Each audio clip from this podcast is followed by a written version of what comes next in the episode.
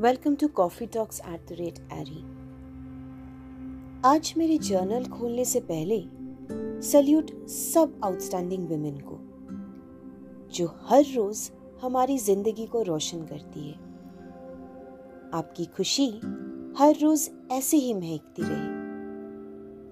आज की स्टोरी कुछ खास है। तो चलिए खोलते हैं मेरी जर्नल और सुनते हैं रुचा और मधुर के अनोखी दोस्ती की कहानी। मधुर एक छोटी सी चौल में रहता है। उसके मम्मी पापा स्टीरियोटाइप्स ब्रेक नहीं कर पाए। और, जब उसकी न्यूट्रल जेंडर के बारे में पता चला तो उसे घर से दूर रहने की ही सजेशन मिली। मधुर रुचा के घर रोज सुबह छह बजे दूध देने जाता है। और कभी कभी टाइम मिले तो रुचा से दो चार बातें कर ही लेता है। रुचा पायलट है।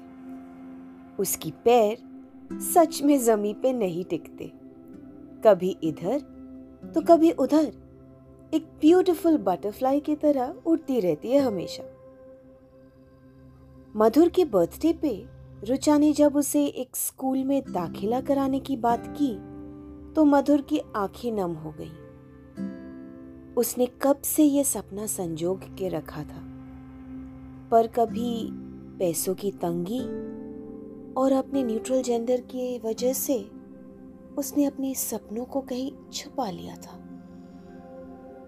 मधुर के सपनों को उड़ान देने वाली रिचा उसे सिर्फ़ अपने ख्वाबों से ही नहीं मिलाया, बल्कि उन्हें एक पतंग की तरह खुले आसमानों में उड़ना सिखाया।